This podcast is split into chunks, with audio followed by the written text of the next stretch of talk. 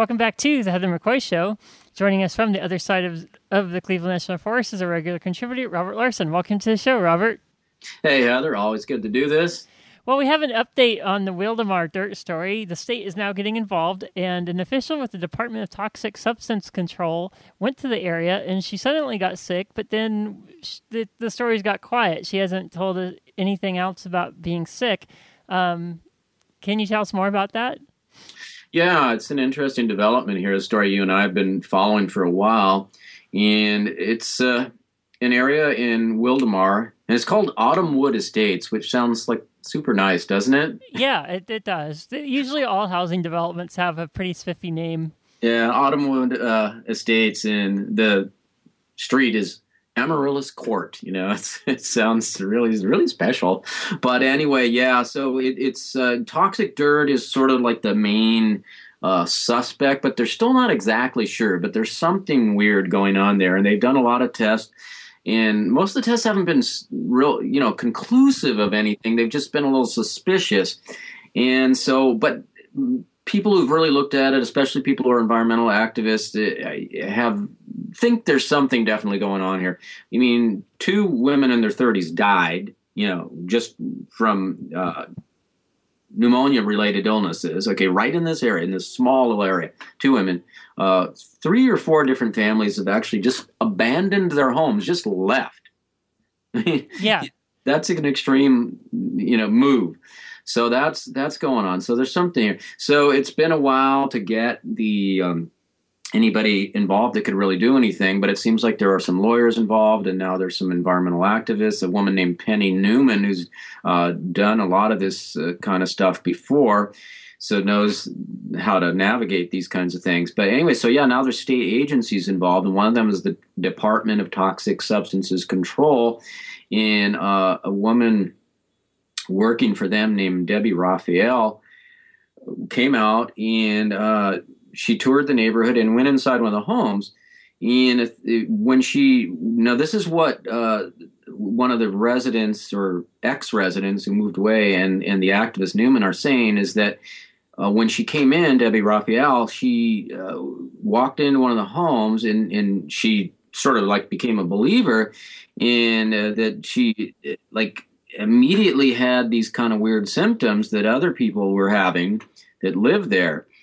Now, um, she said she said she felt this physical sensation in her chest while, while she was there, and she she uh, and but anyway, so when the reporter, uh, I was reading about this in the Press Enterprise, when the reporter from the Press Enterprise called to try to confirm this, uh, could not be reached. That you know could not be reached for confirmation, kind of thing. So you you kind of wonder is that just a kind of a fluke, or just they were busy or whatever, or is it just like some kind of issue of, of backpedaling of where the state agency, uh, maybe lawyers have gotten involved and said, okay, yeah, you had something happen when you were there, but that's not conclusive in any way, and we don't want to put our stamp on this that something's going on, and then we're going to be tied into a costly litigation or costly cleanup, and and who knows, maybe possible culprits even put some pressure on this and just like look you need to do more testing. That just your personal experience is just your personal experience. So it's a little weird. So we need to stay tuned on that with uh, debbie raphael and see if she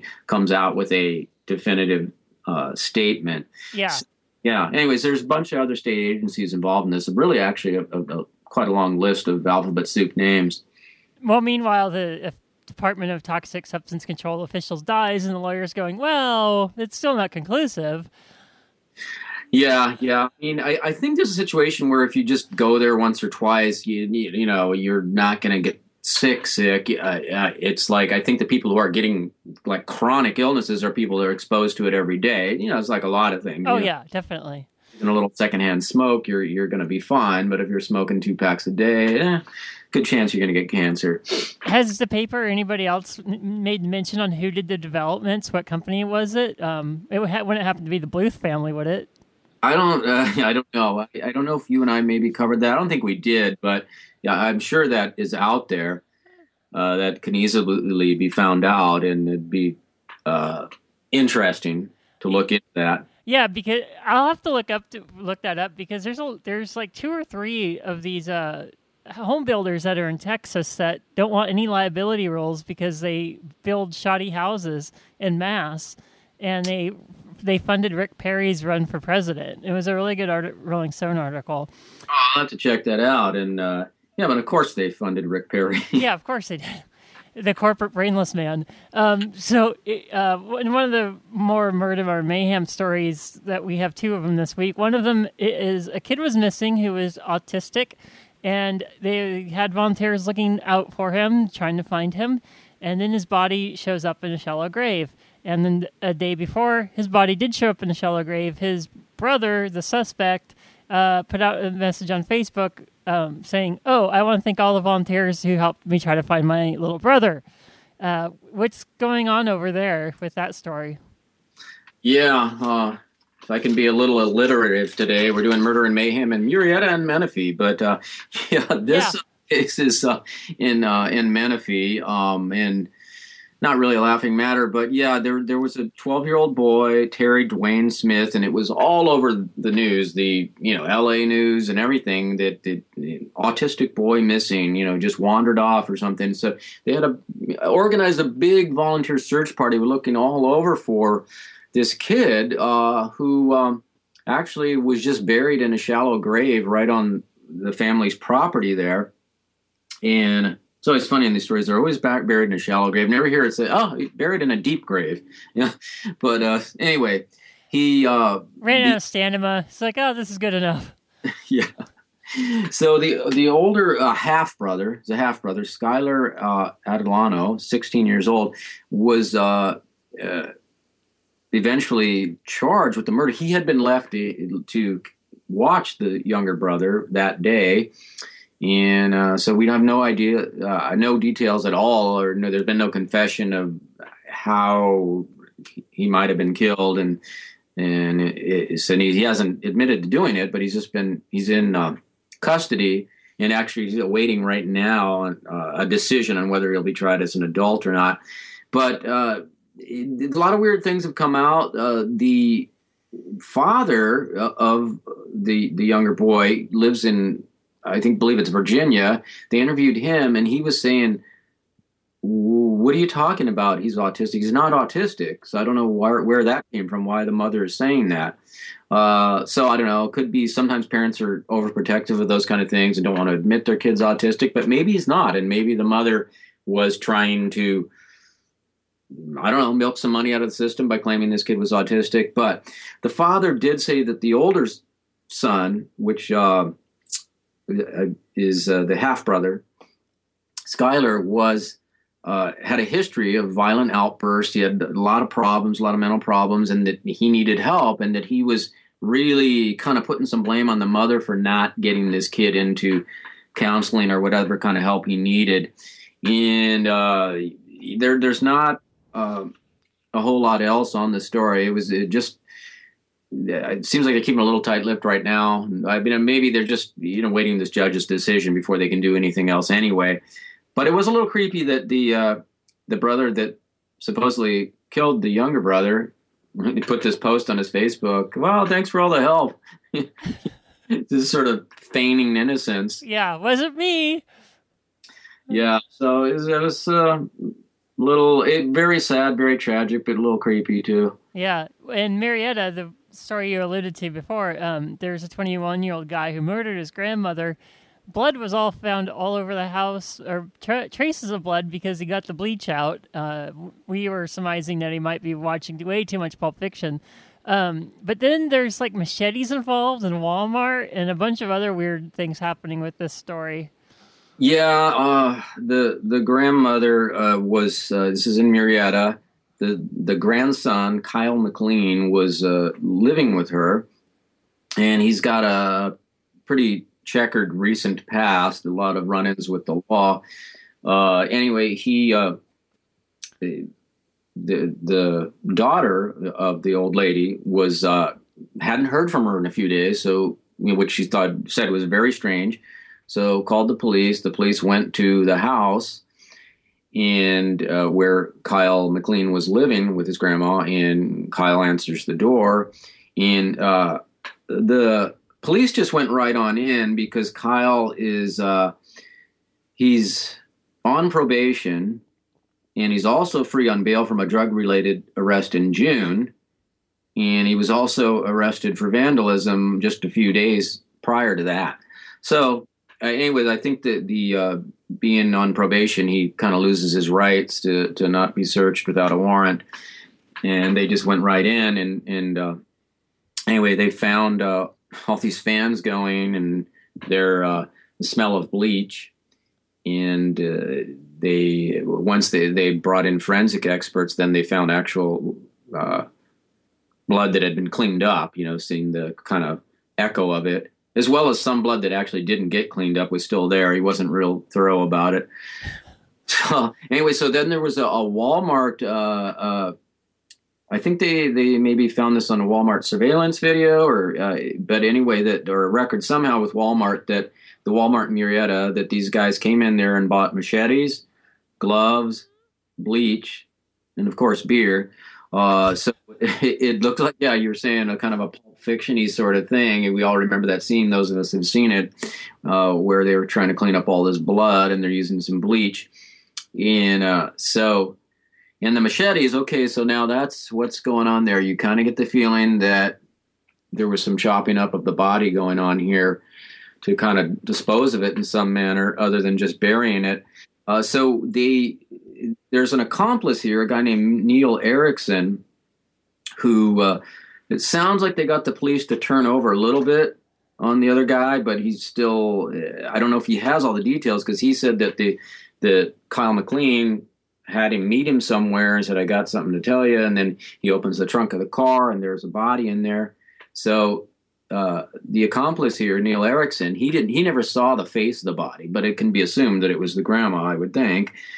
Uh, and he said, "I need help disposing of it." And then they haven't given any details on whether Neil Erickson has given further details on what they did next. Uh, I think they're being tight-lipped about that. But, that is one gruesome, twisted tale. Yeah, yeah. I, I, would imagine the authorities are trying to are putting a lot of pressure on Neil Erickson. They're only charging him with accomplice, and maybe you're going to charge him with something lesser if he'll he'll turn over some more information. But as of uh, today, I, I, haven't seen today's local paper yet, but may, maybe it'll be there today. But as of I should say yesterday, no further details. The body has still not been found. So it's kind of weird to get a. It's hard to get a murder conviction without a body, but it does happen sometimes. Well, circumstantial evidence. Yeah, I mean, and I think if the blood, if they do a DNA test on the blood they found in the house and it's hers, they could make a pretty good, uh, you know. they can make a pretty good case just on the blood samples. Yeah, yeah. So um, it's a a weird story, but yeah, he, he seems to have a problem with uh, with drugs. They're not saying exactly what he was uh, on probation for. I, I'm kind of assuming it, it was drugs, but I, I, can't say that for sure. And uh, but he's but he was free on bail from a drug related arrest in June, so that was drug related. But the whatever he was on probation for is not not clear. But then this vandalism thing, which is just I don't know stupid. Yeah, yeah. Well, we're going to close out with a religious monument not being allowed at the uh, Lake Elsinore Storm Ballpark. And what was the monument? I forgot at this point. Yeah, yeah. Well, you and I talked about this a while back, but uh, there's Storm Stadium in Lake Elsinore, which is really nice. It's a minor league baseball stadium. The uh, Lake Elsinore uh, Storm play there, and it's it's great because people don't have any you know major league stadiums really close by. It's a nice sporting place to go, and uh, it's inexpensive and people take their kids. So yeah, anyways, it's a great place. But uh, so the city council uh, voted to put up a, I think it's a World War II veterans memorial, which yeah, that's great, that's nice. And but they they had a couple of um, uh, you know mock-ups of, of what they wanted to do, and they have these crosses on them, which is a Christian symbol, and it's a it's a public uh, publicly owned space. And so a couple people got upset and said wait a minute this is a publicly owned space we shouldn't be having religious uh, symbols that's unconstitutional separation of church and state of course the city council said no no no it's just a veterans memorial it just happens to have crosses on there which they do put on graves but which okay, yeah, they do, but it's still a religious symbol. And uh, so that, that's the kind of fight. But so it, a judge, uh, a federal judge, has issued an oral ruling uh, supporting the opponents of the memorial, and blo- which blocks the monument's installation. Now, the city council is kind of weighing its options. They're waiting for a uh, written filing on this. It just was an oral opinion at this point, but once there's a written filing, they're going to decide uh, if they want to take this further, if they want to appeal it, which they have every right to do. But it just seems like little bit of a waste of public funds, uh, you know, when just just put up a memorial without any crosses on it. Jeez. Yeah, but that was the idea. It was it was stealth. Yeah, it, it like yeah, sure, it's just a veterans memorial. That would be cool if you saw crosses with like stealth angles to them, so it's like you don't see this. but yeah, it, it's really like we were saying before. I think one of the reasons why we're having so many issues with church and state was, uh, it, or is because so many people are not really following the mainline religions anymore. The people that do feel really threatened, and they're like, "Oh, we have to show somehow we're a Christian nation somewhere." Yeah, and I think too, sort of, they they made a, a change on the memorial there to kind of hopefully uh, uh, appease the opponents, and they added some Jewish uh, Star of David thing, and you're like, what? So you're representing two religions out of like how many? and and I don't even think I don't think Judaism is even the second most popular religion in the U.S. Yeah, I don't I don't know what is actually. That's a good question. Probably Mormonism at this point. But anyway, so it's like kind of yeah. Well, I mean, this this could be solved by just putting religious symbols from every single religion from the left field wall to the center field wall. just to put all 28 of them or whatever. But I think that would still, even if you included everyone, that would still be unconstitutional. Oh, I'm sure it would be. I mean, religious symbol shouldn't be in, in the public sphere. I mean, and then like, how do you put a symbol uh, for atheism too? You know, is, I don't know. Is there a symbol for atheism? I think it's just like the bad religion logo. It's just a cross with an X through it. that would be my guess. They just need a bad religion concert at uh, the Storm Stadium there. Maybe that would solve everything. Maybe it would. I don't know. But anyways, uh, we're having an issue with time, so we're going to solve that by saying goodbye to Robert Larson for the week. Thanks for joining us with, on the Heather McCoy Show. Thank you, Heather. It's been yeah, fun. Robert Larson, he joins us every week from the other side of the Cleveland National Forest. This is the Heather McCoy Show.